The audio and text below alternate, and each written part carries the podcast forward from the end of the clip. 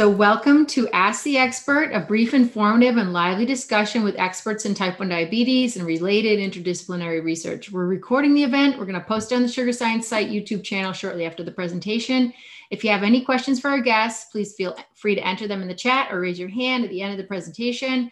And today we have our as our guest uh, Dr. Uh, Austin Lefebvre coming from uh, UC Irvine. I understand he's a newly minted PhD, so congratulations. And I'm going to also share that they, uh, he and his mentor and PI in the laboratory, Dr. Michelle Digman, are here with us.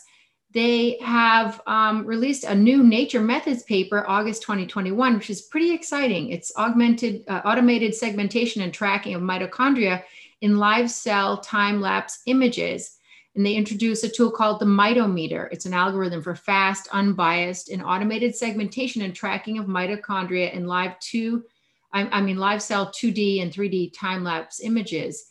And it's really kind of interesting. Uh, they use this mitometer in context of triple negative breast cancer and showed that the mitochondria actually move faster. They're more directional and more elongated than those in their receptor positive counterparts.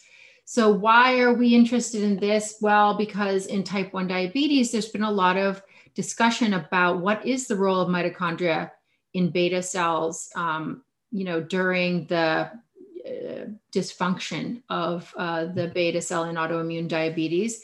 And so, this seems like it could be a really interesting tool to explore that. So, welcome, um, Austin. Um, would you like to, you know, give us a little introduction about what uh, about your work? Yeah, absolutely. So, thank you so much, Monica. That's actually, I think, the first time anyone's introduced me as a doctor. So, thank you for that. So. So uh, I'm going to try basically today to kind of talk about the work that I've done in graduate school. The main focus of it being on, you know, this phenotypic investigation of mitochondria in cancer, but also extending that research kind of to how these organelles uh, might be dysregulated or cause dysregulation in diabetes. And so maybe I can I can get started here on some intro slides. So you know, as I'm sure everyone here knows, um, diabetes can lead to dysregulated glucose levels, and um, actually hyperglycemia can lead to oxidative stress uh, within the cells. And so, you know, this, this oxidative stress can cause a lot of damage in cells. It can damage organelles and eventually, you know, lead to cell death.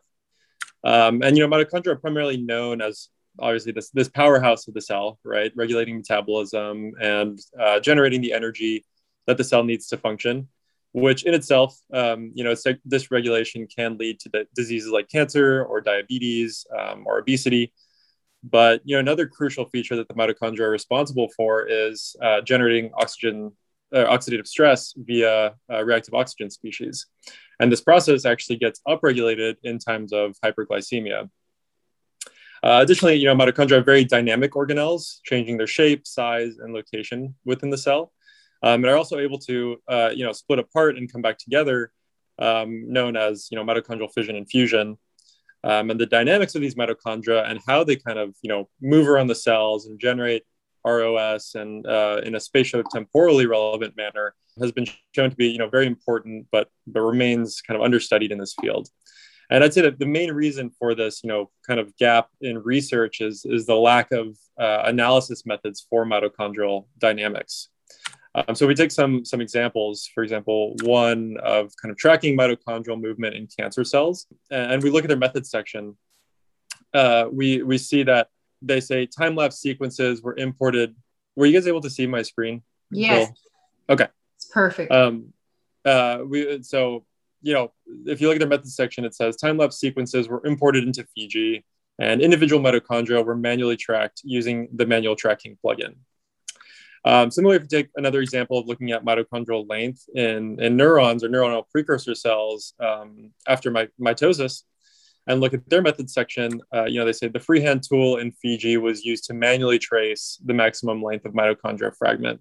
So obviously, you know, the, these mitochondrial, this mitochondrial research is very broadly implicated, but these methods to actually study this and, and to analyze this is, um, is lacking.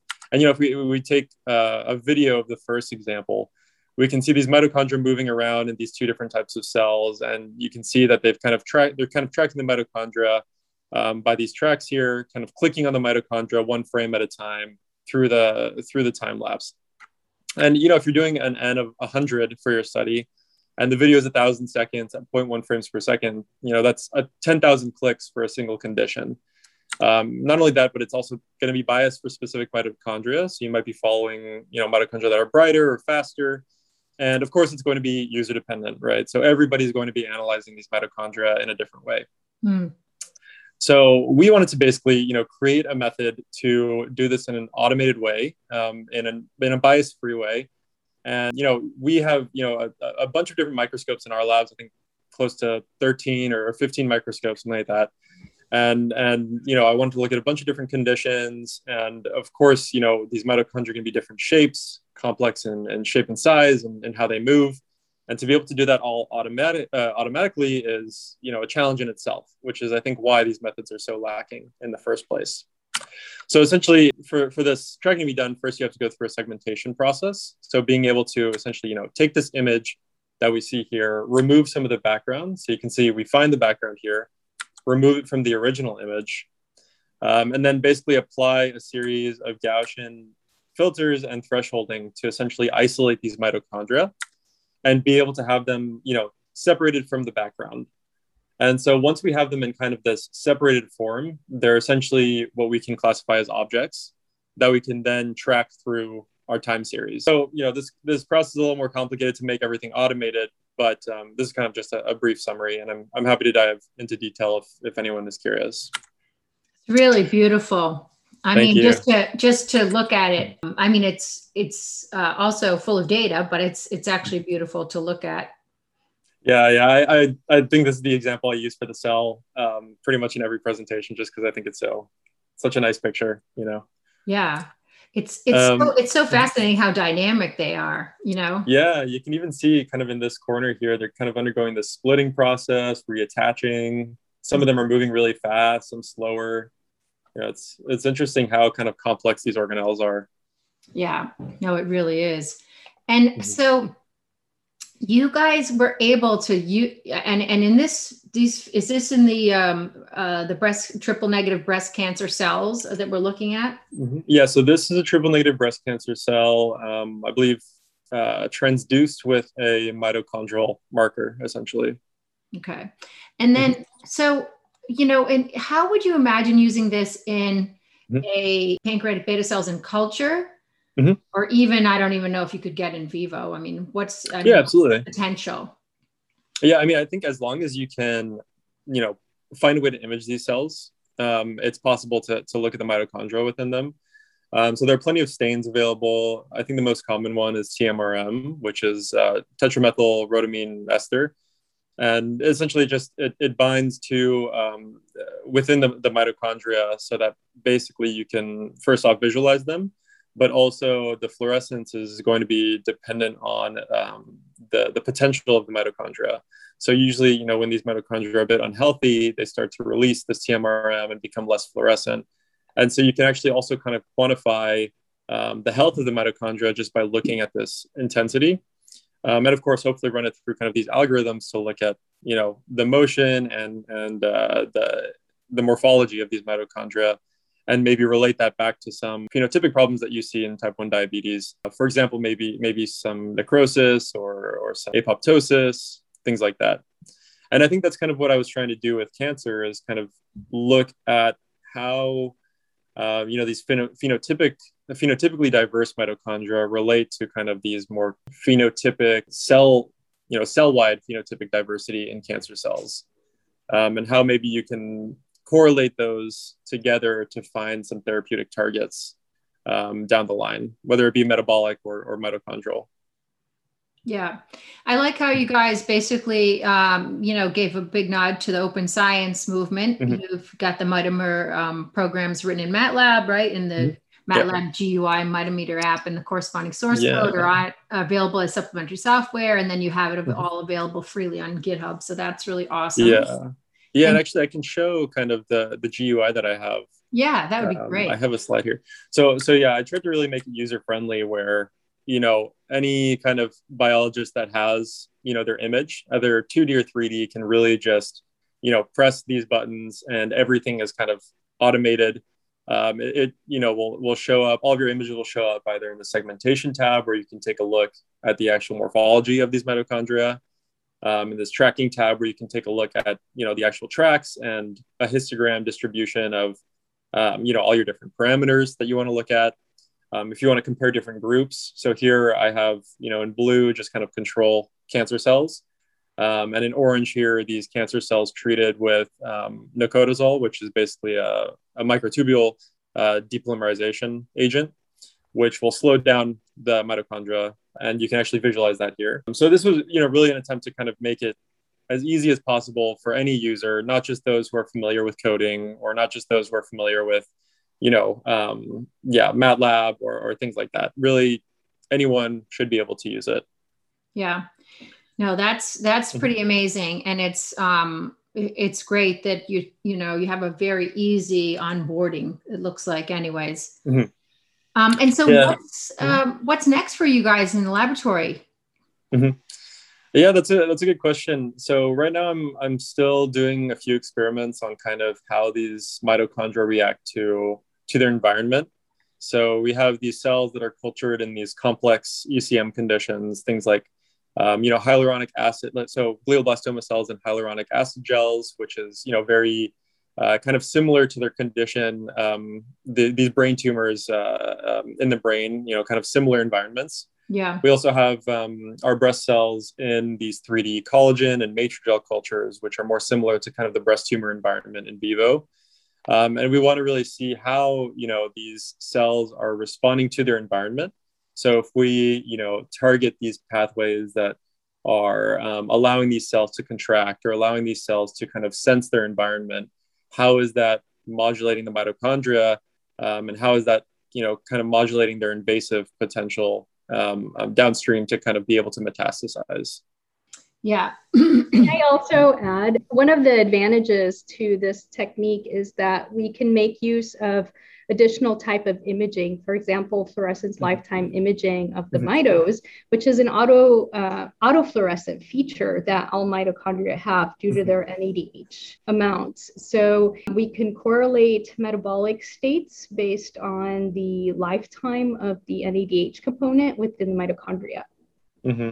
Yeah, and essentially, this is a super powerful way to basically in vivo, you know, in live cells, be able to say these cells or these mitochondria are upregulating oxidative phosphorylation versus their control counterparts or vice versa. Yeah. And um, you could see how this could be very, very, this could be a key piece of data uh, mm-hmm. as you sort of track the, I guess, the dysfunction, uh, mm-hmm. onset of dif- dysfunction in beta cells. Exactly. Mm-hmm. But yeah, actually, I just have one more GUI slide that I kind of oh, yeah. wanted to show but basically trying to make it you know so you can test out these different parameters as easily as you want. So this is just kind of like advanced settings where you can kind of play around with it and see if something doesn't work like automatically you can kind of tailor the features and and try to make it work for your data set. Um, but also you know it supports batch analysis so you can take in as many images as you want and just kind of let it run in the background. Um, and is also compatible with ImageJ. So if you're more familiar with ImageJ, you can have that open and then import your images into Mitometer um, and then back to ImageJ if if you want to. No, I, I was just going to say, how long um, were you able to sort of track the cells? Um, yeah, so I think the longest uh, video I have right now is like 10 minutes, but you know it's going to kind of depend on your cell and how how stable your fluorophore is, yeah. um, and how I guess constantly you're imaging. So you know if you're taking frames every half a second, um, you're most likely to kind of that that fluorophore will probably start decaying, like not decaying, but you know, not being able to fluoresce after some amount of time, uh, quite a bit quicker than you know if you were taking one image every 10 seconds, let's say. And for these um, data, what was your image? I think it was um, on the order of two two minutes per cell, and that seemed to be enough to really get you know these strong significances and, and being able to visualize these strong differences between cell types. Hmm. Mm-hmm. And that was um, every one second I was taking an image. Okay, that's mm-hmm. really interesting. And so, if someone has, um, it, you know, someone's really interested in the mitochondria, say, for instance, in mm-hmm. some beta cells in culture or alpha cells in culture, any islet cells in culture, really, mm-hmm. and they wanted to pursue this, should they just sort of reach out to you um, if they had mm-hmm. like questions, or would you guys would be interested in a collaboration? What What are your thoughts on mm-hmm. that? Yeah, I mean, I'm always happy to help with you know any problems that people run into with the software, and you know, as long as they can find someone, or you know, even if if they're close by, come to us for like imaging of these cells. That's I think not a problem because it's really just kind of as long, as long as you can get these cells imaged with a mitochondrial label, you should be able to run this software no problem. So hopefully, basically, I, I tried to make that not so much of the bottleneck anymore yeah if that makes sense. Well it appears you succeeded. This is a really a major um, you know a major contribution with this methodology.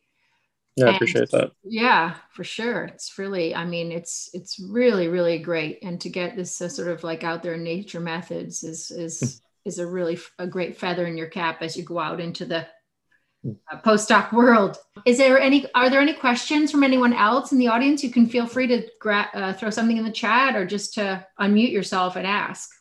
I'll, I have a question. I was wondering how this might do with something like islets that are multicellular, mm-hmm. and trying to see, you know, something that is more than just one cell thick. I guess. Mm. Yeah, sure. So, you know, I think with multicellular, it's fine as long as you can get a good enough resolution for your imaging. I guess it, it depends on how you want to analyze your data. So, for example, for all of my for all of my data collection, I tried to collect, you know, a single cell in the field of focus and basically analyze the mitochondria there and then pull all of that data together to make kind of one group. Um, but of course, you can also do, you know, like one big frame with a lot of different cells in plane of focus um, and just kind of average all the mitochondria within there. Uh, but obviously, the only drawback with that is that you'll probably have to increase your resolution, which will increase your imaging time most of the time, and essentially kind of either slow down the time between frames. So you might not get as good of a temporal resolution, you might not get as good of a spatial resolution than if you kind of zoomed into to one cell but again, that's going to be all cell type dependent and um, and and really kind of depend on your system.